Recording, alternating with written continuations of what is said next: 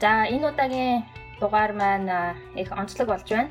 А бид 3 3 өөр хотуудаас ингээд холбогдсон байж байна. За тэгээд би хөтлөгч Дүлгөөн Нью-Йорк хотоос а хөтлөгч Булгамаа Улаанбаатараас а тэгээд энэ удаагийн зочноор Эрдэнэ тулга буюу Тука Америкийн Босton хотоос оролцож байна. Тэгээд бидний урилгыг хүлээн аваад цаг гаргаад өглөө эрт оролцож байгаад баярлалаа.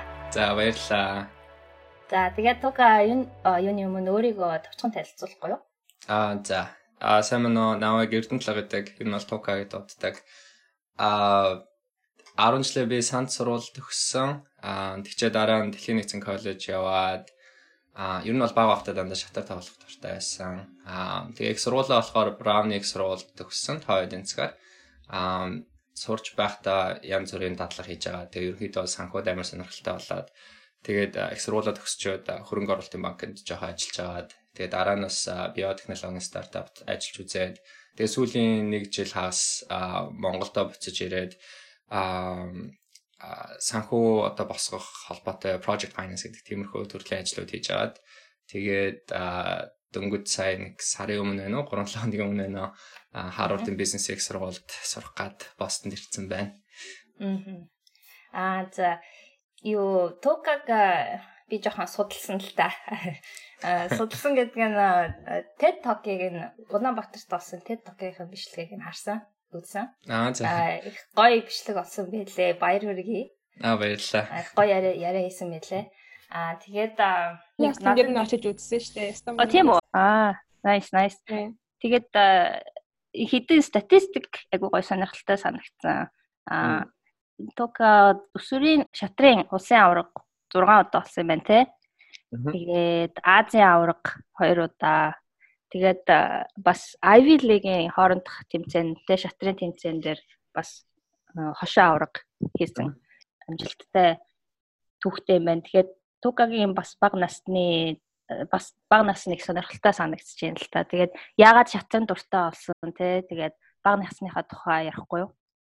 Ам манай аавч хоёр хоёулаа ер нь бол шатарч хүмүүс байсан. Тэгээд бага байхдаа шатын тэмцээнд анх би бинтэйгээ уулзч исэн мөлий. Ам тэгээд ерөөхдөө бол шатарчин гэр бүлийн отхон хүү дээрээ би хоёр ахтай. Хоёр ах маань бол яг одоо мэрэгжлийн төвшөнд бол шатрыг хизээж сонирхоогүй Аа тэгээд намайг гарахад ерөнхийдөө аавч хоёр шууд бараг хүчээр за тукал ерөнхийдөө шатар тоглох хэрэгтэй байна. Энэ гэр бүлийн одоо уламжлалыг авч явах хэрэгтэй хүн гээд тэгээд ерөнхийдөө 5 настай байхад л яг шатар заагаад эхэлсэн байсан. Аа тэгж л ерөнхийдөө шатар нэлээд дуртай болсон. Анхандаа бол нэг дуртай байгаагүй. Аа 5 настай бол зүгээр л ах нартайгаа тоглодог байсан. Тэгээд яг 7 8 нас хүрээд тэгээд яг шатрын дугууланд ороод тэгээд яг үе тэнгийнхэнтэйгээ ингээд тоглоод эхлэхээр нэлийн шартай байсан болохоор хожигдох айгуу дургу. Тэгээд хожихын төлөө явсаар байгаад нэг мэдсэн чинь шатрахаа спорт нэлийн дуртай болцсон. Тэгээд дотооддоо бас дайггүй амжилт гаргаад ирэхээр нөгөө нэг гадаад дотоодын тэмцээнүүдэд Монголоо төлөөлөөд явах боломжтой болтой мөлий. Ингээд тэгээ амжилт дахиад ингээд яваад хахаар улам дуртай болоод тэгээ нэг мэдсэн чинь баг сургуулаа хүртэл орхицсан. Тэгэл жилийн 6 7 сарын зөвхөн шатар тоглолт болсон байсан. Ер нь бол тийм баг насны бол нэлээхэн хэсгийг бол яг шатар бүрдүүлж байгаа. Аа хамгийн анх нөгөө нэг Пианри Ортон гээд тентхийн шатрын дууланд явдаг байсан. Аа тэгээ явж исэн чинь Мончес гээд бас клуб гарч ирээд тэгээд Мончес клубын багш Бацаахан гээд хүн намайг клубд аваад тэгээд тэнд одоо хүртэл би ямар нэгэн шатрын төвчөнд тоглолтоо дандаа Мончес клубыг төлөвлөж тоглолт TED Talk-ийнхоо яг яриаг шатраас эхэлсэн ямар очтой байсан бэ? Яг сэдвийг шатар болгож сонгосон тий. Тий. Аа яг TEDx гэдэг ингээ бодоод үзэхээр ерөнхийдөө энэ бол яг хувь хүний л одоо амьдралын талаар одоо өөрсдийнхөө амьдралын талаар хүмүүс их ярьдаг. Аа тэгээд өөрийнхөө амьдрал дотроо одоо чиний амьдралд одоо ямар нэгэн зүйл мэдээж хамгийн ихээр чинь нөлөөсөн байгаа тий. Тэгээ би зүгээр өөрийнхөө ингээд зүгээр амьдралыг хараад үзэхээр яг шатар хамгийн ихээр яг нөлөөсөн байдаг. А зүгээр миний ингээд одоо зүгээр ажлын резюме гэж юм ингээ ингээ харахаар шатар баг байхгүй. Дандаа л тим сургуульд явсан ийм ажил хийсэн ингэсэн тэгсэн л гэж харагддаг болохоос биш яг хувь хүн Эрдэнэ тулга гэдэг хүнийг одоо юу хамгийн ихээр ингээд нөлөөсөн шейплсэн бэ гэхээр яа харахгүй шатар миний хувьд бол байсан. Тэгээд би за тэгвэл яагаад хэрвээ үнэхээр шатар намайг тэгж нөлөөсөн бол яг яаж нөлөөсөн те би яг шатраас яг ямар ерөнхийдөө а одоо сурамжид хүрсэн тэрэн тэгээд эргээд амьдралд шууд болон шууд бас байдлаар яг хэрхэн нөлөөсөн гэдэг асуултуудыг зүгээр өөртөө тавьж үзсэн. Тэгээ ингээд тавьж үзээд бодоод байсан чинь бас айгу зүгээр санагдаа тэгээд за ерөнхийдөө тэгвэл энэ талаар TEDx дээр яривал сонирхолтой ч магадгүй юм гэл. Аа.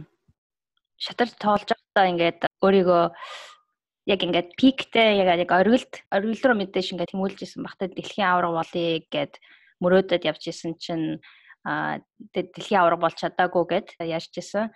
Тэгээд яг тэр үед яг ямар сэтгэл төрж исэн бэ? Айгуу тийм шантарсан байж магадгүй. Тэгээд тэрийг яаж ингээд өөрөө даван туулж чадаа тэгээд одоо хүртэл ингээд өөр зүйлээр амжилт гаргаад ингээд явчихсан. Аа, я TEDx дээр халтханд орж исэн мөрөөдөл бүхэн биелэх албагүйгээд аа, ерөнхийдөө тэрнтэй илүү холбоотой аа заавал нэг юм бүтэхгүй байлаа гэд бүр тэгж шантрах шаардлагагүй юм шиг санагдсан. Гэхдээ тэргөө аа яг ихнийхээ мөрөөдлөөр тэ анхныхаа зорилгоор ингээд амар том амжилтанд хүрсэн хүмүүсийг ч харахад бол нэг тийм олон биш. Аа ерөнхийдөө одоо амжилтын давааны цаана даваа байдаг гэдэг шиг амжилтанд хүрсэн ч гэсэн дараачийн амжилтууд дараачийн давах даваанууд ч гэсэн чам зөндөө байгаа. Аа тийм учраас а ерөөхдөө тэгээ шантрахгүй байх хэрэгтэй юм шиг санагдсан шүү. Гэтэ тухайн үед бол тэрийг ойлгоход мэдээж айгүй хэцүү те. Аа яг бүх насаараа л бараг яг зөвхөн шатар тоглол яг дэлхийн авар болохын төлөө тоглолцоод тэгээд жил болгон л дандаа хожигтол ерөөсөө дэлхийн авар болж чаддгаа. Яг хоо тэгээд тухайн үед бол мэдээж яг гэр бүлийн гэр бүл бас нэлээд нөлөөсөн л да ерөөдөө яг шатрын спортоор тэгээд яг амьдралаа ингээд залгаад явхад бол яг үндэ бол хэцүү. Зарим орныхан бол шатрын спортыг бол нэлээд дэмждэг юм билээ. Одоо чинь Америк За Орос, Хятад, Азербайджан гэд энэ орнууд бол шатрынхаа яг шатар тоглолтын залуучдыг бол мэрэгжлийн төвшин тоглож байгаа залуучуудаа бол яг жилийн бараг 100 мянган долларын цалинтай тэгээд дээр нь ингээл зөндөө олон юм бенефитүүд өгдөг. Жишээ нь тэгээд бидний хувьд чинь яг 14 14 15 нас хүрээд яг ингээд мэрэгжлийн төвшнийг ороод эхлэхээр баг наснда монголчууд яагаад айгүйх амжилт гаргадаг вэ гэхээр бид нар нөгөө нэг юу авиас аяг өндөр байт юм шиг байгаа. Тэгээд яг заавалчгүй тэгж амар тийм одоо одоо хүчтэй тийм тренинг нэг шаардлага байхгүй.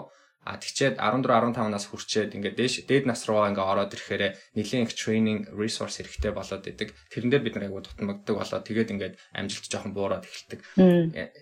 Миний бодлоор нэг тооны олимпиадтаас айгуу адилхан юм шиг тооны олимпиад дээр ч ерөнхийдөө бага ангийн хүүхдүүд бас айгуу их олимпиадаас медаль авангуудаа дээшээгээ жоохон хэцүү болчихдаг штеп тэрнтэйгээ адилхан шатарч гисэн ерөөхдөө монголчууд бол потенциал айгүй өндөртэй амар авиастай. Тэгээ баг насныхаа ингээ Аз дэлхийн аваргуудад шатран дээр жишээ нь бол амар өндөр амжилт гаргадаг мөртлөө том болохоор амжилтанд буурчдаг. Тэр нь бол тэр хүүхдийн авиас дутагдсандаа миний бодлоор биш зүгээр л нөө дэмжлэг дутагдсан. Resource тий.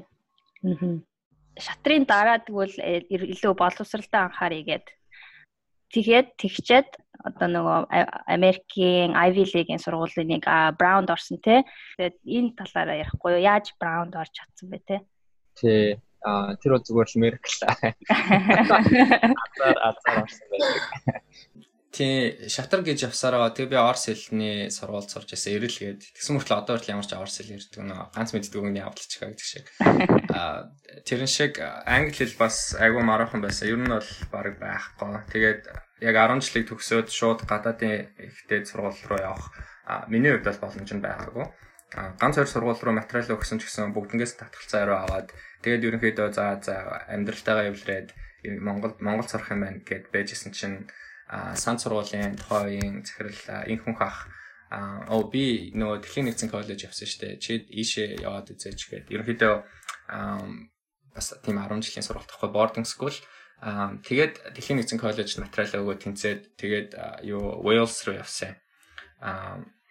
Тэгээ Wales-д очисон чинь яг тэр 2 жилд бол чамайг яг одоо англи хэл чинь сайн заагаад Тэгээд тэр одоо хэрэгтэй хичээлүүд чинь ингээд үзээд нөгөө international baccalaureate гээд тэр дигрийг аваад тэгээд тэндээ байж байхдаа дахиад гадаадын сургуулиуд руу материал өгсөн чи харин Brown тэнцсэн. Аа гэхдээ миний бодлоор зүгээр яг орчин хамгийн ихээр нөлөөсөн юм шиг санагдсан. Ерөөд яг 10 жилд байхад бол одоо хүүхдүүд бол агүй амбицтай. Аа миний үеийн 10 жилийн хүүхдүүд бол нэг тийм амбицтай бас нэг байгаагүй яад амбицтай байгаагүй гэхээр зүгээр потенциалтай бол ерөөсөө биш а зүгээр а тухайн үед мэдээлэл нь айгүй ховор байсан. Ерөнхийдөө гадаад сурна гэдэг гэдэг нь өөрөө амар тийм ховор ойлголт. Аа тэгээд яг яаж ерөнхийдөө гадаадын том сургуульд орох вэ гэдэг тэр замнал нь амар бүрхэг байсан одоо бол тэр амар тодорхойлсон шүү дээ. Айгүй олон жил болгон явдаг. Тэр үед ерөөсөө тийм байгаагүй болохоор нэг нэгнийгаа ч гэсэн ингэж мотивацлах тэр боломж нь ч бараг олтоогүй бид нар. Тэгээ ингээд зүгээр явж исэн чинь нэг чинь төгсчдөг нэг тиймэрхүү л. Тий. Тэгээ харин Дэлхийн нэгдсэн коллежид очсон чинь хүүхдүүд нь бүр амар амбицтай хүүхдүүд ерөөсөө л эхний өдрөөсөө л тэр сургуульд орно, энэ сургуульд орно, тэр сургуулийн тэрний юм байдаг, энэ юм ялгаатай байдаг. Би өөрөө ингэж өссөн учраас одоо миний тэнд орох шанс нь агай өндөр би шалгалтаа одоо ингэж бэлтэж байгаа тэгж байгаа гэж би тэд нар тийм ярьж би тэнд чинь англи хэл сурах гэж байгаа шүү дээ. Нэгцсэн. Тийм нүд нэгцсэн. Тэгээд 2 жилийн дотор бол тэндээс айгүй их юм сурсан. Тэгээд тэгээ харин ашгүй Брауныг суралт авч чадсан шүү. Тэгээ Браунд ороод ямар хэрэгслэр сурсан бэ? Тэгээ хэцүү байсан уу? Давах тийм олон obstacle байсан байж магадгүй. Браунд би тоо засгаар төгссөн аа яа инх мөх ах бас нэг юм хэлжсэн тэр яг санаанд орчлоо хэцүү байсан уу гэд тэр нь амар тийм юу ойлголт харьцангуй ойлголттэй 10 жил байхад 10 жил амар хэцүү юм шиг. Тэгээд химицэн коллеж давхад химицэн коллеж амар хэцүү юм шиг. Дараа нь яг сургуульд орсон чинь сургууль нь бүр амар хэцүү. Тэгээд дараа нь тий. Тэгээд дараа ажилд орсон чинь бүр их сургууль амар амархан санагдаж байгаа. Надад яг тийм л байсан. Браун ерөөсөө хэцүү байгаагүй тухай үед. Биш хэцүү биш бол байгаа амархан байгаагүй амар хэцүү байсан. Яг сурж явах үед бол бүр ёо ямар амар хэцүү сургууль вэ гээл тэгэл тоо эдийн засгийн бага хичээлүүдийг аваад энээс угаасаа хүндрэхгүй бах уу сайхан ажилд ороод амрыг гээл. Тэгэл ажилд орсон чинь их сургуулаас бол бүр хамаагүй хэцүүсэн. Браун сургуулийн ерөнхийдөө чиний одоо нэг онцлог гэх юм уу те бусад сургуульд байхгүй тийм онцлог гэвэл юу хэлэх вэ? Аа манай Браун сургуулийн маань миний хувьд таалагдсан хамгийн хоёр зүйл бол эхнийх нь сургалтын систем нь тэгэхээр сургууль нь liberal arts буюу open curriculum гэдэг ерөөхдөө сургалтын систем нь нээлттэй. Тэр нь юу гэсэн үг вэ гэхээр та өөрийнхөө дуртай мэрэгчлээ ерөөд бараг өөрөө зохиочч болно гэж байгаа байхгүй. Тэгэхээр ингээд зарим хүмүүс жишээ нь одоо эдийн засаг дуртай тэгсэн мөртлөө бас а улс төр дуртай тэгсэн мөртлөө философи дуртай байлаа штэ. Тэгэх юм бол тэр гурвыг нийлүүлээд өөрийнхөө мэрэгчлийг бүтээж олно. а PPE гэдэг your philosophy, politics, economics ч юм уу. тэр нь айгүй сонирхолтой санагц. Ерөнхийдөө оронгот чи ийм хичээлүүдийг авах ёстой ч юм уу required зөндөө олон курсууд байдаг штэ. Өөр сургуулиудад тийм баг байхгүй. Тэгэл ерөөхдөө одоо өөрийнхөө замыг өөрөө бүтээ чи нэгэнт одоо дажгүй сургуульд ороод ирсэн. Дажгүй хөөгтлөх Тэгээд одоо бол чи өөрийнхөө баг нөгөө follow your heart гэдэг шиг одоо өөрийнхөө сэтгэл зүрхийг л сонсоол яв. Тэгээд бид нар бол чиний өөрийнхөө мөрөөдөлд хүрэх одоо бүх resource чинь бол одоо тодорхой хэмжээгээр бол өгнө гэсэн нэг тиймэрхүү байдалтай. Тэгэхээр open curriculum гэдэг тэр нь надад амар гой санагдсан. Аа хоёр дахь зүйл нь болохоор бас хүүхдүүдээ спортоор сайн хангаж өгд юм билээ. Тэр гэхдээ босоо сургуулиуд ч тийм л ах л та. Гэхдээ амарс манай сургуульд бол би нөгөө шатрынхан клубд ороход би болон бас нэг залуу Майкл Фейлер гэдэг бид хоёулаа багтаа нөгөө нэг дэлхийн аврагт жишээ нь 10 настайдаа хамт тоглож исэн байгаа байхгүй юу. Бид хоёр айгүй олон жил ерөнхийдөө хоорондоо үзэлцэж исэн. Аз дэлхийн аврагт. Тэгээд тэр харин нэг мэдсэн чинь манай дедлайн болоод ороод ирсэн. Тэгээ бит хоёр тий Тэгээ бит хоёр чинь тэр үед Браун сургууль хизээч Ivy League-ийн шатрын авраг болж үзээгүй байсан. Аа тэгээ бит хоёр ороод ирэнгуут нөгөө нэг магадлал нь амар өндөр болоод тэгтээ бит хоёрт бас багш хэрэгтэй. А нэлээд бэлдэх хэрэгтэй. Яг бол Колумбиа тэгээд UPenn эдэр агай өвчтэй байдаг. Аа яагаад тийм мэдэхгүй. Аа тэгээд за эдрийг яаж барах уу гэд. Тэгээ Rhode Island-ийнхаа хамгийн одоо юу рейтингээрээ нэг номерын багшийг бид нэр хөлсөлж исэн. Тэгээ тэр нь болохоор яг их сургууль цаанаас нь бүх хөрөнгийг гаргаад аа тэгээд тэр тэр багш маань болохоор өөрөө Америкта топ 10-т ордог. Тэгээд тэр багшийг бид нэр баг 4 жил хөсөлж аа авснараа а манай баг 2 жил Ivy League-ийн авраг болох тэр бас боломжийг нээж өгсөн. Тий. Тэгэхээр Brown сургуулиас тэр талаас амар гой санагдчих шүү. Brown багтаа яг хаана ажиллах вэ гэд тий бодчихсон баг. А тэгэхээр энэ талаар ярьжихгүй одоо хаана ямар ажил хиймээр санагдчихсан бэ? Тэгээд мөрөөдлийн одоо ажиллах компани байсан уу? Аа. Та эдийн засгаар сурж исэн болохоор ерөөхдөө надад бол хоёр зам л байсан. Хоёр дахь курс. Нэг нь болохоор эдийн засгаараа яг гүнзгийрүүлээд яваад төгсөөд тэгээд нөгөө нэг эдийн засгийнхаа PhD хийх ч юм уу те. А school одоо хөрөнгө оруулалтын банк руу орох гэдэг. Ерөнхийдөө энэ хоёр зам нь бол миний хувьд бол харагдчихсан. А тэгээд хоёр дахь курсээс эхлээл яг энэ хоёр замлынхаа нэгийг сонгоод тэгээд тийшээ ингээд зүтгэе явахгүй бол а ерөнхийдөө хоцорчиж байгаа хэдийгээр чамд 4 жил байгаа ч юм шиг санагдж байгаа боловч ерөнхийдөө 2 дугаар курсээсээ яг сэтгэл сулууд сэтгэл шулуудаад нэг замлаа сонгохгүй хацарчдаг. Яад би тэгж хэлж байна вэ гэхээр хөрөнгө оруулалтын банкнд та орохын тулд заавалчгүй ажлын туршлагатай байх хэрэгтэй. Тэр ажлын туршлага нь болохоор таны 2 дугаар болон 3 дугаар курсын нөө зуны дадлага хэрэгтэй. Тэгэхээр тэдрийг авахын тулд өөрийгөө бас нэлээд сайн бэлтгэх хэрэгтэй. Аа нөгөө тал дээр эдийн засгийн PhD хийх гэж байгаа хүмүүс бол 2 3 дугаар курстэй бас нөгөө нэг эдийн засгийн PhD-ийнхаа аппликейшнийг материалыг сайжруулахын тулд аа нөгөө research assistant ажлууд бас судалгааны ажлууд а зундаа хийх хэрэгтэй болч. Тэгээд яахаар эднэр чинь байхгүй байх юм бол магадлал чинь аягүй багасчдаг.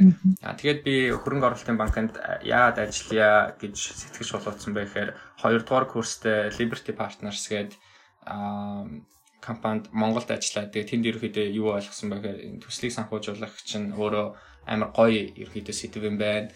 Тэгвэл ямар ч лсэн аа ямарсан энэ сэдвэрээ илүү одоо гүнзгий судлаагээд тэгээд энтхийн хөрөнгө оруулалтын банкудад ерөөхдөө материалаа өгье гэсэн бодолтой болоод Тэгээд тухайн үед бол Goldman Sachs, Morgan Stanley, JP Morgan гэдэг иймэрхүү компаниуд бол нэлээд дээгүүр ордог байсан. Тэгээд тэднэр лөө ерөөхдөө орох магадлал нь бол юу нэлээд бага. Аа нэлээд өрсөлдөөнтэй байдаг. Тэгээд тухайн компаниуд нь болохоор хэсэгэн хідэн одоо target school гэж байдаг target school-ууд руу очдаг. Тэр нь болохоор яг бизнесийн school байдаг сургуулиуд руу очт юм лээ. А тэр нь болохоор одоо Columbia, UPenn, NYU гэл те. Хэдийгээр Brown, Ivy League сургууль ч гэсэн биднэрт ямар ч бизнесийн мэрэгжил байдаг болохоор бид нар дээр ирдэггүй. А тэгэхээр бидний орох шанс нь бас нэлээд багасчдаг. А нэгэнт тэд нар тэр компаниуд Brown дээр хурж ирж биднээс ярьцлага авахгүй болохоор бид нэр өөрсдөө бас төдий чинээгээрээ одоо илүү янз бүрийн имэйл, cold call гэдэгэл тэ янз бүрийн байдлаар тэдний одоо анхаарлыг бас татах гэж нэлээд үздэг. Босод хүүхдүүд ч ихсэн адилхан одоо 2 3 дугаар курстэй дадлага хийгээд тэгээд сургуулийн голчт нь бас адилхан өндөртэй бүгдээрээ нэг тийм ерөнхийдөө хүүхдүүд ч айгу сайн ялангуяа авилигийн хүүхдүүд ч айгу сайн байгаа шүү дээ. Тэгэхээр тука яг тэр дундаас чамд юу өөр эсэн гэж бодож байна. Яагаад одоо орч чадсан гэж бодож энэ олон өрсөлдөөн дундаас. Аа. Яг зөвхөн practical талаас ярих юм бол Америк дахь яг ярьцлагынх нь үе эхлэхэд би бусад хүүхдүүдээс хамаагүй илүү болцсон байсан. Аа яа тэгж хэлж гин вэ гэхээр timing аа цаг хугацааны хувьд Аз дахь бүх компаниудын ярилцлагууд эхлээд болдог байхгүй юу? Тэр нь болохоор 10 сард болдог. Америк дахь компаниудын ярилцлагууд болохоор 1 сард болдог. Аа тэгээд хамгийн 9 сард болохоор одоо Brown-д байгаа 300-т 300-а яг нэг одоо гараанаас эхэлж байгаа те бид нар бүгд л нэг мэдлэгтэй эхэлж байгаа. А тэгвэл тэднийх нь нэлээд олон хувь нь болохоор нэг бол зөвхөн Азтай үлдчихдэг. А нэг бол нөгөө нэг Америкт болохоор Аз руугаасаа явах шаардлагагүй. А тэгээд тэд нар болохоор яг нэг сар болонгууд Америкийнхаа нөгөө нэг рекрутингд орж эхэлж байгаа байхгүй юу. А миний хувьд болохоор Аз Америк хоёуланд нь ерөөдөө материал өгье гэсэн бодолтой байсан. Тэгээд би 10 сар болонгууд 10 сар хүртэл яг нөгөө өөрөө өөрийгөө бэлдэж агаад тэгээ 10 сар болонгууд 10 сард нөгөө нэг Аз руу материалууд өгөөд тэгээд Азийн нэлээд олон компаниудтай за баг баг 50 60 интервью өгсөн баха. Тэгээд Азаас би нэг ширхэгч компаниас юу авч чадаагүй. Харин тий офер авч чадаагүй. Яагаад гэвэл айгүй хэцүү мөлий өөрийгөө амар сайн ойлгосон ерөөдөө за нэг иймэрхүү юмнууд дээр би нэлээд муу юм байна. За тэгээ техникэл асуултууд дээр дандаа унд юм байна. Аа тэгээд өөрийгөө ерөөдөө бас хүмүүст тэгж ойлгуулахдаа бас нэлээд сул юм байна гэд. Ерөөдөө өөрийгөө амар сайн ойлгосон. Дутагдaltaй талаа мэдж авсан. Яг үнэ дутагдaltaй талуудаа аягүй сайн ойлгосон. Тэгээд иймэрхүү ажилд орно гэдэг бол ерөөдөө зүгээр л нөгөө нэг trial and error гэдэг шиг айгүй их practice их хэрэгтэй мөлий. Тэгээд practice чинь болохоор зүгээр нэг за хөрөнгө оруулалтын банкнд яаж орох вэ гэдэг номыг та 1000 уншаад хизээч сайжрахгүй тэрийг бол мэдээж унших хэрэгтэй. А тэгвэл яг practice дээр яг тэр нөгөө нэг амьдрал дээр зөндөө олон интервьюээр явах хэрэгтэй мөлий. Аа тэгээд яг нэг сар болсон чинь би бараг 50 60 интервьюд ороод тэрнийхэн супер дээ хамгийн сүүлийнхэн шат матанд нь очиод нилээн туршлагатай болсон нилээн унтсан тий тэгээд ерөнхийдөө юунаас ч орог айхгүй болсон тэрийг амар сайн сандаа Morgan Stanley-гийнх нь Хонконгийнх нь хамгийн ихний интервью болно гэд над руу имэйл өчгöd би бүр ингээл бүр амар тогтлол одоо яана одоо яана тэр чинь баг 2 хоногийн өмнөөс эхлээл баг унтаж чадахгүй бүх ингээл асуултаа ингээл бодоол. Ёо ерөнхийдөө тэр нэгдэг өдөр болох гэсэн нэгдэг өдөр хичээлүүдэд би ерөөсөө явахгүй би зөвхөн яг энэ интервьюд л өөрийнхөө амьдралыг одоо тэр үгийг тий баг зориулна гэж тэгж өгч ийсэн хамгийн сандаг тэгээ амар муу өгдөг. А дараа нь яг Америкийн шат ороод ирсэн Тэгэхэд Morgan Stanley, JP Morgan эдгээр ингээл над руу имэйл ингээл явуулсан гот би бараг тоохгүй зүгээр хичээлийнхаа хажуугаар газ гараад 20 минут юм ярингуудаа буцаа хичээлдээ орсноо. Ямар ч тоох юм байх? Аа хүн амар өөрчлөгддөг. Шал өөр болсон. Сайн болсон байна тий. Харин тийм байна. Тэгэл чухал байсан байна шүү дээ тэгвэл. Айгүй маш зузаан туршлагатай болсон байна. Тийм. Хэдэн онд орлоо? 15 15 онд орсон. Тэгээд ороод яг ямар ажил хийсэн бэ? За хөрөнгө оруулалтын банк бол ерөнхийдөө та нар одоо Wall Street Journal тэгэл Financial Times эдгээр дээр уншиж байгаа зөндөө олон одоо дийлүүд өгдөг те. За хамгийн сүүлийн үеийн дийлүүд гэх юм бол за WeWork өнөөдөр IPO-го ингээ хийх байна. Тэгээ WeWork болохоор SoftBank-аар back хийсэн. Тухайн үед private valuation нь болохоор бараг 60 тэрбум доллар хүрсэн. Өнөөдөр 15 тэрбум долларч хүрч чадахгүй байгаа. Тэгээд IPO-го хийж чадахгүй нэг сараар хойшлагдлаа. Тэрний өмнө болохоор Uber байсан, Lyft байсан гэж жишээ. А тэгэхээр энэ IPO-г хийхин тулд өнөөдөр WeWork гэдэг компани IPO-го хийхдээ ерөнхийдөө хизээ хийх ёстой вэ? А ямар үнэлгээн дээр байх ёстой вэ? А тийм учраас одоо нэгж нөгөө нэг шэрийнх нь үнэн одоо хувьцааных нь үнэн хэд байх ёстой вэ гэд энэ бүх асуултуудыг чинь хэн хариулах вэ гэж бид нэр хариулдаг. Аа тэгэхээр артийн бүх ажлуудыг хөрөнгө оруулалтын банк банкны хүмүүс хийж байгаа. А миний хувьд болохоор би хөрөнгө оруулалтынхаа банкныхаа ашигт малтмалынх нь хилцэд байсан. А тэгэхээр ашигт малтмалтай холбоотой бүх хөрөнгө оруулалтын банкны дийлүүдийг хариуцдаг байсан. Тэгэхээр одоо хөрөнгө оруулалтын банк чинь маш их ачаалттай тий маш их завгүй байдаг. Тэгэхээр өөрийнхөө одоо ажлын арга барилын тухай одоо ярьж өгөхгүй юу? Мм аа нэг зохицуулах цаг бараг байхгүй юу ер нь бол. Аа ер нь бол хөрөнгө оруулалтын банкнд ажил ажиллах байгаа хүн бол нөө work life balance гэдэг үгтэй ажил амьдрал гэдэг ерөөдөө амьдралаа мартсан дээр тэрийг нэг бодоод ах шаардлага байхгүй. Угаасаа л чиний амьдрал ажил бол амьдрал аа. Тий, ажил бол амьдрал болж байгаа. Тэрийг хамгийн ихний өдөрлөхөд яг хүмүүс хэлдэг. Шууд манай менежинг директор орж ирэнгуутаа бүх нэгдүгээр курсын залуучуудыг цуглуулаад за та нар бол өнөөдөр манай компанид орсноороо одоо өөрсдийнхөө нөгөө нэг soul те сүнсийг ерөөхдөө зарсан гэж бол би ойлгож байгаа. Тэгэхээр дараагийн 2 жил бол аа яг л ийм л сэтгэлгээтэй та нар одоо миний доор ажиллана гэдгийг бол гэж бол би ойлгож байгаа. Яагаад гэвэл хэрвээ та нар тэхгүй бол цаана чинь мянган мянган залуучууд чиний суудлыг өнөөдөр солих гээд яг бэлэн миний ард хүлээж байна. Аа тэгэхээр та нар бэлэн үү гэж яг асууж эхэлдэг. Аа тэгэл агуу олон цаг ажилладаг. Ер нь бол өглөө нэг 9 цаг гэж очдог. Аа тэгээд орой дунджаар өөрийн 1 миг мөск бол 12 хүртэл ажиллах нь бол нэлээд тогтмол хамгийн тогтмол амьдрал. Тэгээд хасаа мөцсөнөр чи амрах ер нь боломж баг байхгүй. Хасаа мөцсөнтэй дахиад нэг доорож 20 цаг бол ажиллаж байгаа. Аа гэхдээ айгүй их сурдаг болохоор нэг тийм одоо ингээ бодоод үзэхээр бас тэр үед амар хэцүү санагдчихсан. Одоо ингээд бас ингээ харахаар ер нь бол гайв байсан мөлий.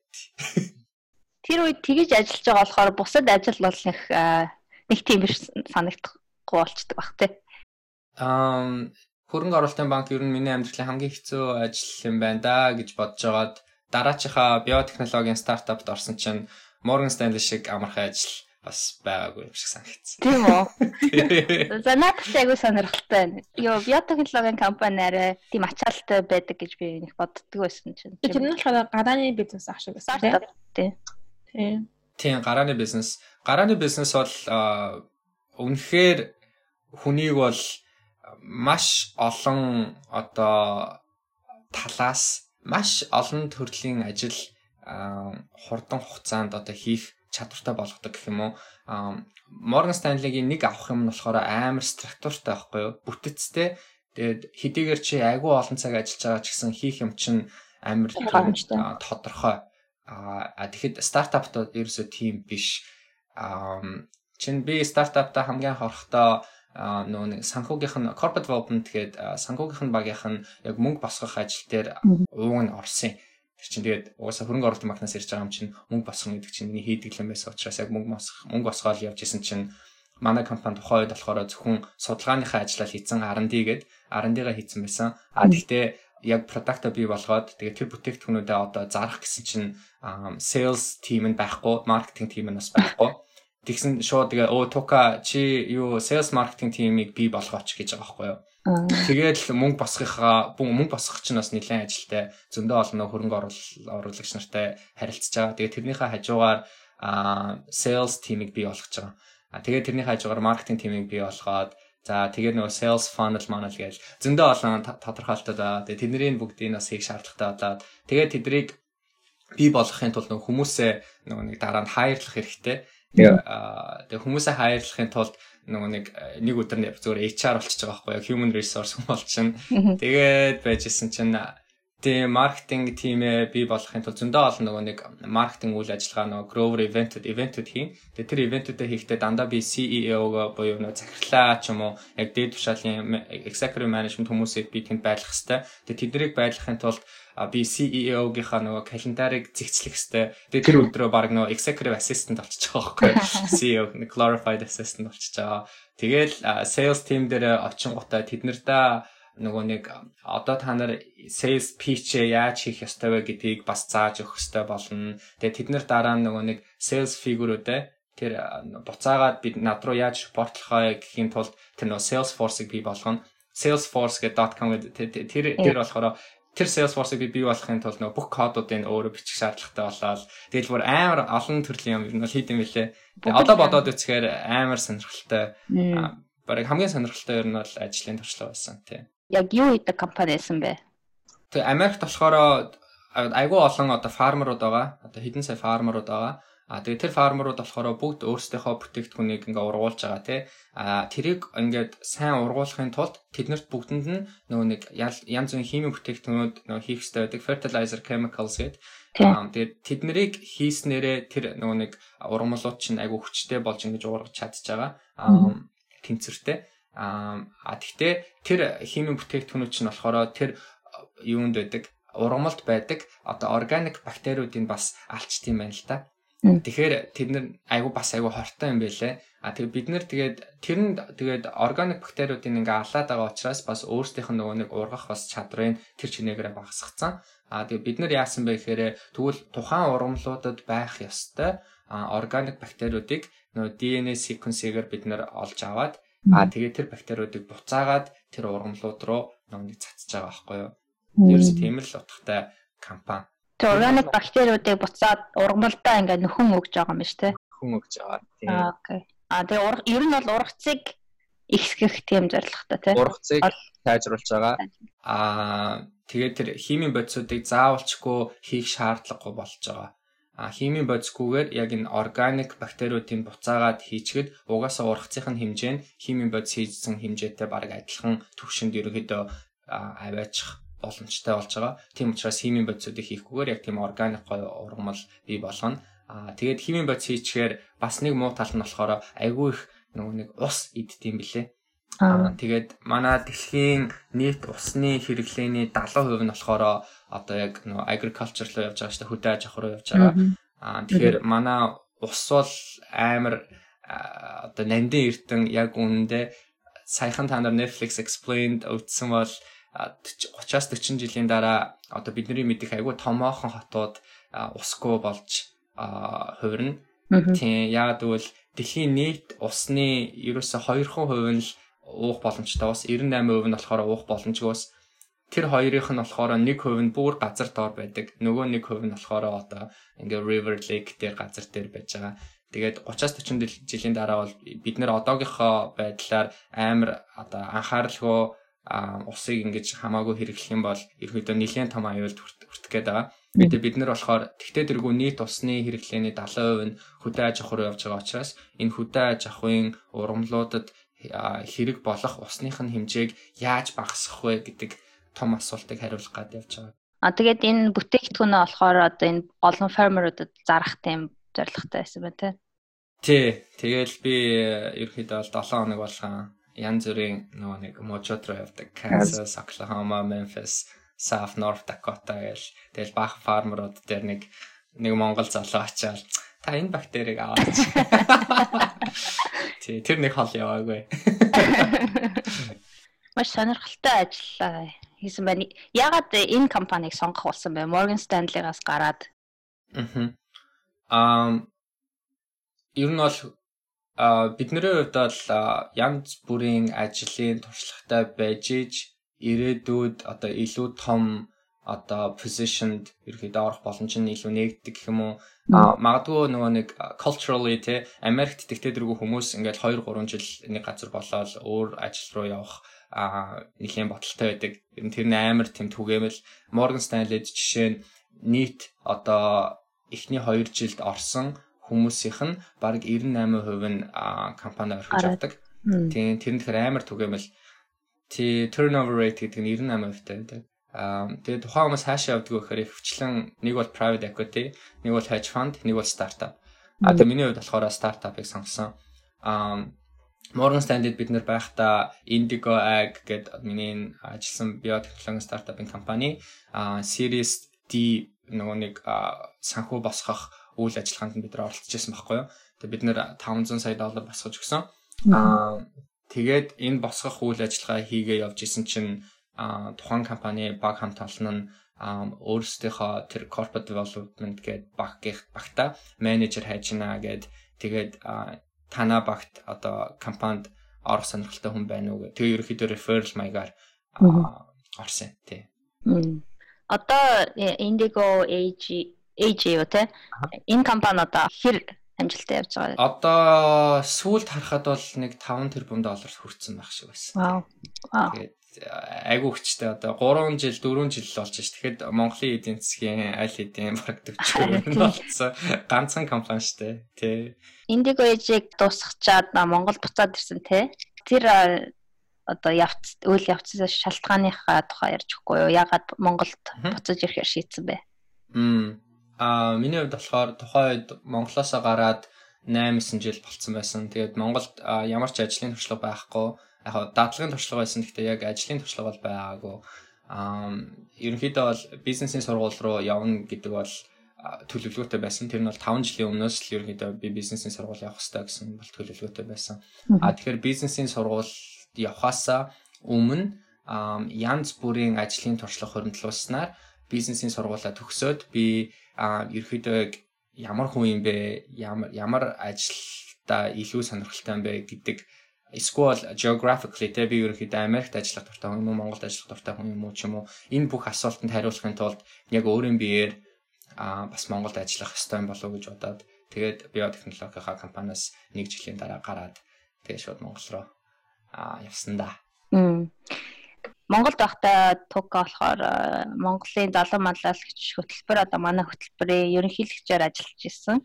Тэгээд тэр тухай ярихгүй хизээ одоо MYLN одоо хөтөлбөрт орсон бай. Тэгээд тэгээ яагаад ерөнхийлөгч болохыг Би болохоор Монголын залуу манлайлагчдын холбооны 2014 оных нь Нью-Йоркт болсон хөтөлбөрийн гишүүн. Аа тэгээд тухайн хөтөлбөр бол миний хувьд бол айгүй өгөөчтэй амар дурсамжтай тийм байсан.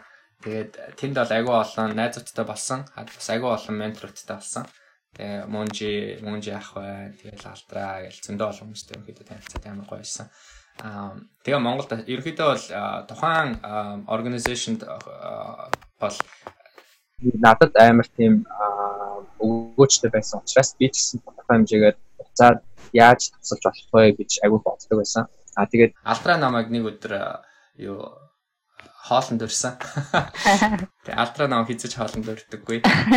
Тэгээд тэр өдөр хоолнд өрөхөд бол би яг юу болж байгааг ойлгосон. Тэгээ наваг лээсэн ерөнхийдөө холбоотой л нэг юмд зарах чинь да гэл. Тэгээд яг олцсон чинь тийм чи ерөнхийдөө ерөнхийлөгчд ерөнхийдөө оролцох хэрэгтэй байхаа гэд. Тэгээд тэрнээс айгүй юу мотивац аваад. Тэгээд ерөнхийлөгч болчоод бол тийм хийх юм зөндөө байсан л та. Одоо манай залуу малаш хөтөлбөр ер нь бол жил болгон нэг удаа хөтөлбөр зохион байгуулдаг штэ. А яг өмнө нь одоо 2009 оноос хойш жил нэг удаа хийжсэн. Гэтэ Тукагийн үед болохоор жилд бүр 3 удаа хөтөлбөр зохиосон. Бараг энэ хөтөлбөрийг одоо манай сүлжээний одоо next level одоо шин төвшөнд авчирсан. Тэгэхээр яаж энэ энийг одоо ажлынхаа хажуугаар те энэ бүх хөтөлбөрийг зохион байгуулж чадваа. Тэгээд яг юу олж мэдсэн бэ? баг хамт олон нэгдүгээр хамгийн чухал байсан. Аа тэгэхээр яг миний доор ажиллаж исэн гэж би хэлэхгүй яг миний хажууд надтай хамт ажиллаж исэн одоо халиунга аа тэгээ хулаа хоёртой бол маш их баярлмаар байна. Тэр хоёр байгаагүй байсан бол угаасаа юунд ч хүрэх боломжгүй байсан. Аа тэгээд манай бас board member-ууд те аа тузан гишүүд маань бол үнэхээр сайн ажилласан. Аа тэгээд бас нөгөө нэг general body member буюу одоо гişүүд маань болохоор тухайн хөтөлбөр болоход яг өөрсдөө амар гоё юу волонтер хийгээд сайн дураараа бид нарт амар сайн хичээлж чадсан. А тэгээд мэдээж ямар нэгэн хөтөлбөрийг бий болгохын тулд тэр хөтөлбөрийг бий болгохын тулд юу мөнгө хэрэгтэй, айгүй donation хэрэгтэй. Тэгэхээр donation дээр бол бид нар нэлээд их цаг зарцуулсан л да. Айгүй олон компаниудтай ерөөхдөө бол харьцсан. Тэгээ тэрийг бий болгохын тулд бол ер нь манай хөтөлбөр хөтөлбөрийн одоо гол утга учир нь юу юм бэ те манай хөтөлбөрийн гол зорилго нь юу юм бэ энэ зорилго нь тэгээ тухайн компанид ирээдүйд яаж хэрэг болох гээд байгаа юм тэгээ тэр тал дээр бол бас нэлээд бид нар бол сууж ярилцсан Тэгэл ерөөхдөө тэгэл яа ч юм тэгэл бүтцсэн шүү дээ. Нөгөө бүгд сэтгэл шолоодаад 3 3-ыг хийн гэсэн зорилготой бол байсан. Аа би бол 3-ыг хийн шүү. Гэхдээ хизээч яг хийн яг бүхэн гэж бол бараг бодаагүй амар тийм мөрөөдчихсэн. Тийм мөрөөдөл тий зүгээр мөрөөдөл байсан тий. Чадвал хоёрыг хийчих юмсан тий. Тэгэл явж исэн чинь нэг мэдсэн чинь айгүй их ер нь хүмүүс амар гоё а саяхан би нэг подкаст үзсэн а одоо технологийн хүмүүс нөө Andrew Yang Andrew Yang нөө Democratic candidate ерөнхийлөгчд одоо өрсөлдөж байгаа. Тэрнээс ямар асуулт байлаа гэсэн чинь энэ технологийн компаниуд ерөөсөө ингээд нөгөө tax max ингээд төлөхгүй арт түмэндээ ямар ч мөнгө өгөхгүй ямар сони юм бэ? Яад юм бол гээд Andrew Yang-аас асуусан чинь Andrew Yang оо та нар зүгээр өөрсдөө асууж үзээгүйгөө болохоор та нарт мөнгө өгөхгүй байхгүй гэсэн чинь өө нэрээ тийм шүү дээ. Яагаад би ерөөсөө хийцэж асуугаагүй юм бэ? Яг тэр шиг бид нэр ингээд оо манай одоо хөтөлбөртэй ингээд ерөөсөө болохгүй байна. Яагаад гэвэл ингээд мөнгө байхгүй. Үгүй та асууж үзсэн юм уу тэгээд бид нэр ерөөсөө амар олон компаниудроо яг асууж үзээл бид нартай ингээд цаг зарцуулаа хамтдаа суугаад хамт хоолнд ороод ингээд уулзаа ярилцаа явсан чинь амар олон компаниуд өө тэгэлгүй яах вэ тэгэлгүй яах вэ тий. Аа. Болохгүй бүтэхгүй байна гэдэг өөртөө бодоод яваад тахгүй тий. хүмүүсээс асуугаад. Асуух хэрэгтэй байсан юм билээ шүү. Энэ жил чинь солонгост болно тий манай хөтөлбөр. Одоо 11 сард. Тий. Тука Америкт буцаад хүрээд ирсэн байна. Одоо Бостонд байна те. Аа Harvard-ийн бизнесийн сургуульд аа ирсэн одоо эхний 3 7 хоног нөө. Тий. Өнгөнд сайхан ирсэн. Тэгэхээр тэр их өмнөөс бэлдэж эхэлсэн бэ? Яагаад Harvard-ийг сургуулийг сонгох болсон бэ? Тий. Бараг 4 жилийн өмнөөс бол бэлдэж эхэлсэн, уга бодож эхэлсэн. Яг бэлдсэн хугацаа нь бол нэг яг сүүлийн жил хагас юм уу? Сүүлийн жил жил хагас юм байна да. Тий. Аа нэлээд бодолтой авах хэрэгтэй. Ерөнхийдөө өөрийгөө яг 5 жилийн өмнөөс манай хин их гоё юм үг хэлдэг штэ. За тэр ч яах вэ? Бид өөрийгөө бол нэг тав хэлсэн юм чинь үстэй. Одоо тэгээд заавал хэлэхтэй. Заавал хэлэх хэрэгтэй болчлаа тийм. Яа волод яах нөө лендмэний волод яах тэрний хэлсэн үг надад амар таалагдчихсан. Тэр иймэрхүү юм хэлсэн. Өнөөдөр чиний хинбэ гэдэг чинь хинт ч хамаагүй аа харин жилийн дараа чи хэн байх вэ гэдэг чинь надад хамаатай байна. 5 жилийн дараа чи хэн болох вэ гэж надад хамаатай байна. Яг одоо манай володи ах болохоор агүй олон одоо их сургуулийн хүүхдүүдэд 10 жилийн хүүхдүүдэд ингээд яриа ингээд хийгээд явхаар нөгөө нэг нэг харсан зүйл нь болохоор тэр хүүхдүүд өөрсдөө амар голд юм лээ.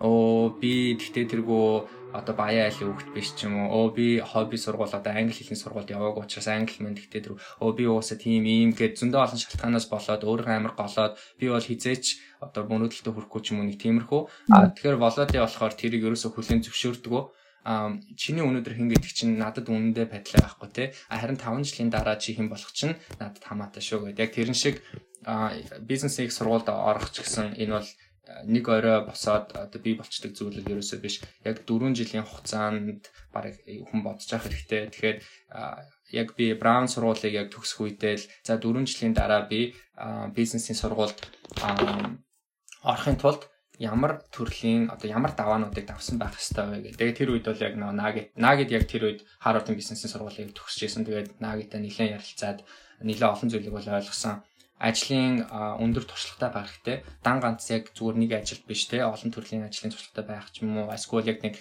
ажлын туршлага чинь амар гоё арвин одоо өгөөчтэй байх хэрэгтэй. Тэндээс чи дандаа одоо ганц хоёр тийм том зүйлүүд сурсан байх хэрэгтэй. За тэгээд тэр нөгөө за GMA шалгалт малгалт тэгээд янз бүрийн юмнуудтай мэдээ сайн байх хэрэгтэй. Их сургуулийн чинь голчтон сайн байх хэрэгтэй. Тэгээд бас манлайлагч чадвартай байх хэрэгтэй. Бизнесийн сургуульд орж байгаа бүх хүмүүс ямар нэгэн байдлаар өөрсдийнхөө амьдралдаа манлайлагчийн чанарыг агуулсан байх хэрэгтэй Тэгээд манлайл манлайлагч шин чанарыг авалсан гэхэр чинь ингээд ерөөдөө амар олон төрлийн одоо зүйлүүдийг бий болгох хэрэгтэй байгаа байхгүй юу 4 жилийн дотор. Аа тэгэхээр яг тэрэндээ ингээд зориулаад ерөөхдөө бол ямар ч ажиллаа хийж исэн одоо ерөнхийдөө юу ч хийж исэн дандаа ямар нэгэн байдлаар бизнесийнхаа сургуульд одоо миний хийж байгаа өнөөдөр зүйл маань бизнесийн сургуульд ямар нэгэн байдлаар бас хэрэг болох уугүй юу гэдгийг бодчихлах хэрэгтэй юм шиг санагдсан тийм. Бизнесийн сургууль ярьцлага өгсөн өгсөн. Ярьцлаган дээр юу асууж байна? Аа, ярьцлага ер нь бол нэлээд тийм behavioral аа нэг тийм амар хэцүү technical асуултууд бол асуухгүй. Гэтэ сургуулаасаа сургууль сургуулаасаа бол хамаардаг. Аа жишээ нь аа одоо Колумбиа ч юм уу, эсвэл Буф эдэр нь болохоор зүгээр л нэг Чикаго тий Чикаго, Колумбиа эднэр урд өмнө нь тухайн сургуульд сурж исэн хүүхд alumni тэр нь төгссөн хүн хүн л зүгээр хурж ирээл чамаас ярьцлага авчдаг. Тэгэхээр амар тийм roll in the dice шиг яачч болч магадгүй байхгүй. А Harvard Sloan буюу MIT Harvard MIT хоёрт ярьцлага өгөхдөө тэр нь болохоор яг нөгөө нэг admission office-аас яг томилогдож ирсэн хүн хурж байгаа. Тэгэхээр ямар ямар төрлийн асуулт асуухууд нь бас нэлээд бас юу таамаглах одоо таамаглаж болох таамаглах боломжтой гэх юм уу. Аа тийм тэгэл асуултууд нь ер нь бол яг чиний материалыг бол нэлээд сайн уншсан хүмүүс байгаа. Аа тэгээд яг ажлын чинь туршлагын талаас нэлээд нэг нэг одоо нэгт асуун гэх юм уу. Аа чинь Harvard дээр бол нэг асуулт нь одоо ингээд бодоод үзэхээр аа Аа за чи одоо Монголд тэгвэл ингээд иймэрхүү төрлийн одоо хөрөн юу төслийн санхүүжилттэй холбоотой юмнууд хийсэн байна. Аа тэгвэл өнөөдөр чи одоо Монголын эдийн засгийг одоо сайжруулахын тулд яг ямар салбарт өнөөдөр хөрөнгө оруулах вэ ч юм уу те. Тэнгуут би аа за за тэгвэл ерөөхдөө бол технологийн салбарт бол хөрөнгө оруулах миний бодлоор бол зүгээр юм байна. Ашигт малтмлын одоо юм нөлөөллөөс илүү нөлөөллийг багасгах хэрэгтэй байна ингэсэн. Аа тийм үү за за окей тэгвэл технологийн салбарт яг юу хиймээр байгаа ингээд. За тэгвэл бид бол яг нэг ийм юм хиймээр байна гэдэг. Тэгвэл аа тийм окей. За тэгвэл чи яг наад төслөө өнөөдөр бий болгохын тулд хамгийн эхлээд яг утсаа аваад нэг хүн рүү яриг үл чи яг хэн рүү ярих вэ? Энэ яагаад гэж. Иймэрхүү байдлаар э, нэг асуулт асуугаад дараачийн асуулт нь шал өөр асуулт биш. Ингээд манай хүн ингээд э, ерөөдөө нэг топикийг нэг сэдвийг барьж авангуудаа нилээн доошлт юм лээ. Гүнзгийрэл. Нилээн гүнзгийрэл гэдэг тийм. Ааха. Тэгээд тэгэхээр тиймэрхүү асуултуудад өөрөө амар сайн бэлдэх хэрэгтэй. Аа. Тэр одоо бэлдэх гэснээс наги те тэгээд тоо хоёр тока нэг сургалт явуулсан те энэ жил. Аа тийм um breaking into top grad school гэдэг ерөөдөө дэлхийн шилдэг одоо магистр магистрийн сургалтанд одоо хэрхэн нэвтрэх вэ? Амар infiltrate гэж байгаа. Um болгома болгома манай курсын одоо number 1 fan. А тийм үү? А тийм үү те. Аа. Чи эхнийхт нь орлоо, хоёр дахьт нь орлоо? Эхнийхт нь нээсэн. Эхнийхт нь орсон те. Um тэгэхээр бид нар бас яг л наги битээр нэг тийм л юм анзаарсан. Айггүй олон төрлийн одоо ивентүүд Монголд бол маш олон давтамжтай болдог болж. Тэгээд тэд нар нь ихэвчлэн inspirational. Аа за ер нь бол чи чаднаа, би чадсан юм чинь чи чадна тий. Аа тиймэрхүү тэр нь бол мэдээж агуу чухал. Тэр нь юу хэлж ийнү гэхээр Монгол залуучууд маань амар потенциалтай байна.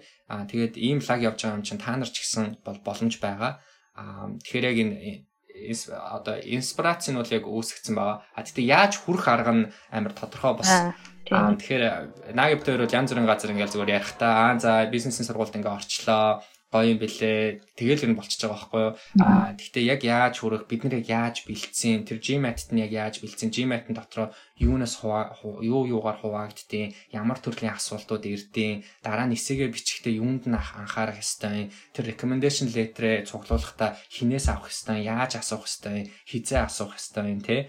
За тэгээд интервью процесс ороод ирэнгууд ярилцлаган дээрээ ямар төрлөөр яаж бэлдэх ёстой ингээд. За болгон бол нэлээд сайн мэдж байгаа. Одоо тэгж найдаа. Тийм. Тэгээд өнөөдөр чи 19 онд одоо манай сургалтанд ингээд сууж байна. Тэгвэл 2 жилийн дараа, магадгүй 3 жилийн дараа, магадгүй 1 жилийн дараа одоо ингээд материал өгөх гэж байгаа залуучууд байгаа бол тэр хүртлээ яг ямар одоо стратегтэй бэлдэх хэрэгтэй вэ гэд бидний ерөнхийдөө маркетингийнх нь хамгийн ихний өгүүлбэр бол ерөөсөө энэ ямар ч инспирац байхгүй. Өнөөдөр чи одоо дэлхийн гадаадын топ одоо их сургуульд үнэхээр орё л гэж бодож байгаа бол энэ бол ерөөсө 2 өдрийн зүгээр л яг technical сургалт гээд тэгээд яг тийм л байсан. Тийм байхыг хичээсэн бит хоёр ямар ч нэг тийм инспирац авахгүй зүгээр л 2 өдрийн technical сургалт. Аа Хүмүүс ер нь нэлээд сонирхсан. А тэгээд бид нэр эхлээд үнгүй хийгээд гэж бодоод American юу ч хэлээ тэр нэрийг марчиж нэг corner тэ American corner-т ингээ хальт зүгээр нэг тиймэрхүү төрлийн юм нөгөө нэг testing water гэдэг штэ. Testing water хийгээд тэгээд тавьсан чинь амар олон хүмүүс ирсэн. Тэгээд тэр үчин зөвхөн нааг л ярих гэсэн би ярих гаагүй. Тэгээд болгоомор тэр байсан. Би тэр бүр орж чадахгүй амар олон хүмүүс хэдэн зуун юурсан юм идэхгүй. Тиймэрхүү орчинд бол нөгөө нэг яг тэгж олон цагаар өглөөний 9-өөс оройны 6 цаг хүртэл яг техникалны байх ямар ч боломжгүй. А тийм болохоор бид нэр өнөөдөр яг л гадаад их сургууль руу явъя гэсэн яг одоо юугаа яасан сэтгэл шулуутсан хүмүүсийг л зөвхөн авах хэрэгтэй байна гэд. Тэгээд тэрийг нөгөө нэг бид нэр өөрсдөө фильтр аут хийх чинь аягүй хэцүү шттэ. А тэгэхээр хамгийн лаг фильтр чинь ерөөсөө л үн юм бэлээ. Тэгээ курсэндээ жоохон үн тавьсан чинь шууд 50 руу унтж байгаа байхгүй. Яргаар. А тэгээ мөнгө төлсөн хүмүүс чинь бүр амар ёо нөгөө нэг бүр амар яс суугаал яс суугаал өглөө 9 цагт ингээд эхлэн шүү баг 8 цагт эхлэв бид нэр тийм өглөө 8 цагт эхлэн шүү гэсэн чинь бүр бүх хүмүүс ирсэн маргааш нь тэгсэн чинь өглөөний 7 цагт ирсэн ягаад бол хамгийн хойно суусан хүмүүс нэгсэн ойлгоогүй. Тэгээд бүр хамгийн урдан сууж муух гал бүр амар гоё байсан. Тэгээд амар close knit бид нэр 50 одоо баг 100 100 гаруй memberтай болсон. Тэгээд бид нэр бүгдээрээ байн хамт ерөнхийдөө хамт уулзаал групп шалгаа групп болсон. Тэр групп дотроо а тэ 3 4-өөр ингээл хамтдаа бас нэг имэйжтэй бэлэлж өгдөө. Тэд шиг тэгээд хоорондоо нөө SMS-ийг хуваалцаад ингээд уншиж өгөөд тэ би эндээ. Нилээ юм community үүссэн ба ш тэ. болгомаа бас нэг хинтээ нэг барахстай хамт бэлдэж явах шиг байсан тий. Тийм би бас нэг хэсэг ахаа. Мм. Би энэ айгуу гоё community бас өсгсөн шүү. Яг зорилго нэгтэй хүмүүсийг нэгтгэсэн. Аа. Тукагийн тэгээ Harvard-д ирсэн анхны сэтгэлээс сонсъё. Ямар байна энэ дээрээ одоо мөрөөдлийнхаа их сургуульд ингээ хурж ирээд нэг 2 3 7 онцсон. Анхны сэтгэл. Цогцолоо Instagram дээр нэг юу тавьсан шүү дээ story тий. Яг үнэ. Яг л тэр. Ерөөсөө л тэр бол яг миний анхны сэтгэл байсан. Ам улам л одоо даруучж байна. Аа энд байгаа бүх хүмүүс бол үнэхээр бахархмаар одоо залуучууд байна.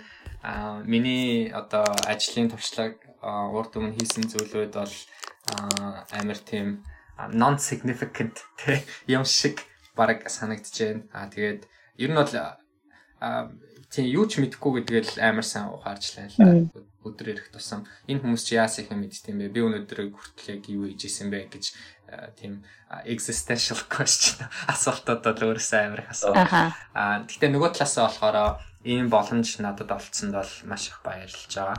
Аа тэгээ энэ хүмүүсээс суралцах юм маш их байгаадаа бас амар их баярлж байгаа.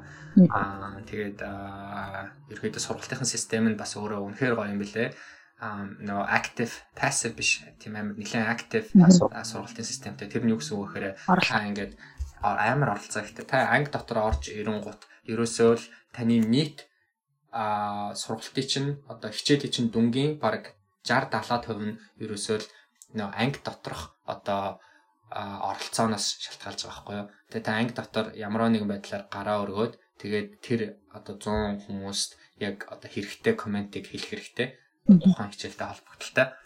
Тэгэхээр тийм гоё оролцоотой хичээл бас суух нь өөсөө амьд ерөөсөө өмнө бол ерөөсөө сууж үзээгүй. Тиймэрхүү байдалтай case study юм аа. Тэгээд тиймэрхүү орчинд ингээ орохоор бас өөрийгөө нилээн тэгээд тийм За надад хоёр асуулт байна. За яг миний бол миний сүүлийн хоёр асуулт л та. Аа за тэгэхээр тука одоо хараад ахад ингээд хитийн төлөвлөгөөг айгу маш сайн хийдэг юм шиг санагдаж байна. Одоо Harvard-д сурахын тулд 4 жилийн өмнөөс ингээд бодцсон. Тэгээд энэ 4 жилдээ юу юу хийх вэ гэх те ингээд а бүр эхлээ цаанаас ингээд бодоод байдаг юм шиг санагдаж байна. Тэгэхээр Harvard-ыг төгсчөөд юу хийх вэ? Тэр тухай одоо бодож үзсэн үү те? а дараагийн одоо шат тукагийн хувьд юу ах вэ? Аа, наа чи айгуу гой асуулт байна. Аа, уг асуултыг би хариултыг мэддэг байсан бол маш баяртай байх байлаа. Аа, гэхдээ надад айгүй олон хүмүүс юу гэж зөвлөсөн бэ гэхээр Harvard гэдэг сургууль одоо боёо энэ бизнес сургуульд сурснараа энэ 2 жил нь өөрөө амар тийм transformational байдаг гинэ айгүй олон хүмүүст. Тэгэхээр яг магадгүй хүмүүст өөр ингэсэн нэг хідэн одоо бодол байдаг л баг. За ямарсан бизнесийн сургуулийн дараа би нэг иймэрхүү юм хиймээр байна те. А тэгтээ уг бодол бодолтой өөрийгөө бити одоо цоожл гэж хэлж байгаа байхгүй. Don't lock yourself гэдэг бити цоожл. Яагаад гэвэл энэ 2 жилийн хугацаанд юу ч болж магадгүй. Яагаад гэвэл чи дахиад ийм олон өөрийнхөө мэдтгүү байсан зөндөө олон боломжуудтай ингээд тулгарч байгаа учраас би зөвхөн өнөөдөр одоо хөрөнгө оруулалтын банкнд л ажиллана гэж орсон учраас би өөр зөндөө олон ийм гой гой санаануудыг байхад би бүгдийг сонсохгүй үгүй үгүй би яг өөрийнхөө хитийн төлөвлөгөөн дээрээ л яг байна гэд. Магадгүй тийм бизнесийн сургуульд байх хугацаанд ам хитийн төлөвлөгөөгүй байсан нь баг илүү дээрч юм шиг. Тийм маш нээлттэй байх хэрэгтэй гэж агүй олон надад зөвлөсөн. Тийм ч учраас надад өөр ингэсэн бол бодол байгаа. Ямар ч лсэн бизнесийн сургуулийн дараа инвестмент те хөрөнгө оруулалттай холбоотой одоо компанид ерөөхдөө ажиллая гэж боддог. А тэгтээ тэрэндээ бол хизээч нэг тийм амар өөрөө бол ерөөсө цаажлаагүй амар нээлттэй байгаа. Тэгээ зөндөө олон гоё гоё юмнууд сурч байгаа учраас яг одоо яг юу хийх вэ гэдэг тэр хариултанд бол хараахан хүрээг байна. Сүүлийнхээ асуултыг ингэж асуу байна л да. Одоо Тукагийн амжилтыг яриад ах юм бол ер нь бол нэг хэдэн цаг болох бах. Гэтэ яг өөрийн чинь хувьд те а чиний хувьд одоо хүртэл хамгийн их бахархдаг амжилт юу вэ? Одоо хүүхэд нас ч хамаагүй том болсон ч хамаагүй энэ хугацаанд энийг хийснээрээ их ингээд их гоё сэтгэлтэй байдаг тийм нэгийг сонгоно гэвэл хамгийн гоё сэтгэл төрсөн нь бол Монгол руу буцах шийдвэр байсан. Аа Монгол руу буцснараа аав ээжтэйгээ гэр бүлтэйгээ ах эгч нартайгаа ойр байх боломжийг өөрөө өөртөө олгосон. Аа өмнө нь болохоор илүү ажил сургууль те эднэрийг бол дандаа хамгийн урд эрхэмлж тавьж явдаг байсан болоо. Аа тэгтээ хүн ингээд өөрөө бас жоохон аа ингээ нас яваад ирэхээр амар хөштэй бодлоо бодлоо. Аа ер нь бол тий Монгол руу буцаад яг гэр бүлтэйгээ хамт байх тэр шийдвэр аав ээжигээ хараад аав ээж хоёр маань бол үргэлж миний талд байдаг. Юу ч хийсэн дандаа миний үнж одоо фэн. Гэтэ үргэлж дэмждэг. Үргэлж дэмждэг. Тэгтэл эцэг их болсноо болсон хойно өөрийнхөө хүүхдийг ойр байлгахт юу гэж дургу байхаа тий. Үргэлж тэгж боддог л баг. Тэгтээ тэд нар хизээч өөрсдөө шууд тэгж хэлдэггүй. Угаа чи яагаад буцаа гадагшаа явах гээд байгаа. Одоо аав ээжтэйгээ ойр бай гэж боддог ч гэсэн хизээж хилдэггүй юм шиг надад санагддаг. А тэгээ миний хувьд бол яг тэр шийдвэрийг гаргаад Монголдо яг нэг нэг жил хагас аав ээж хажууд байсан нь бол тал талтаа бол амар гоё байсан баг тийм. Тэгээ миний хувьд бол тэрэндээ л амар бахархдгийн цаашгийн зүгээр миний хамгийн нандин мөч баг байсан баха. Тийм. Тэгвэл туга бас хизээ нэг цагт Монголдо очиод аа бас э, олон ажил хийгээсэй гэж бодож байна. Баярлалаа. Тэгээ ер нь бол Монгол руу явах нь бол тодорхой хаа. Аав ээжийнхээ хажууд бол тий байхаа хүсдэг. Монголд хэрэгтэй хүн байна. Бас аав ээжтэй хэрэгтэй, их орондоо хэрэгтэй. За за.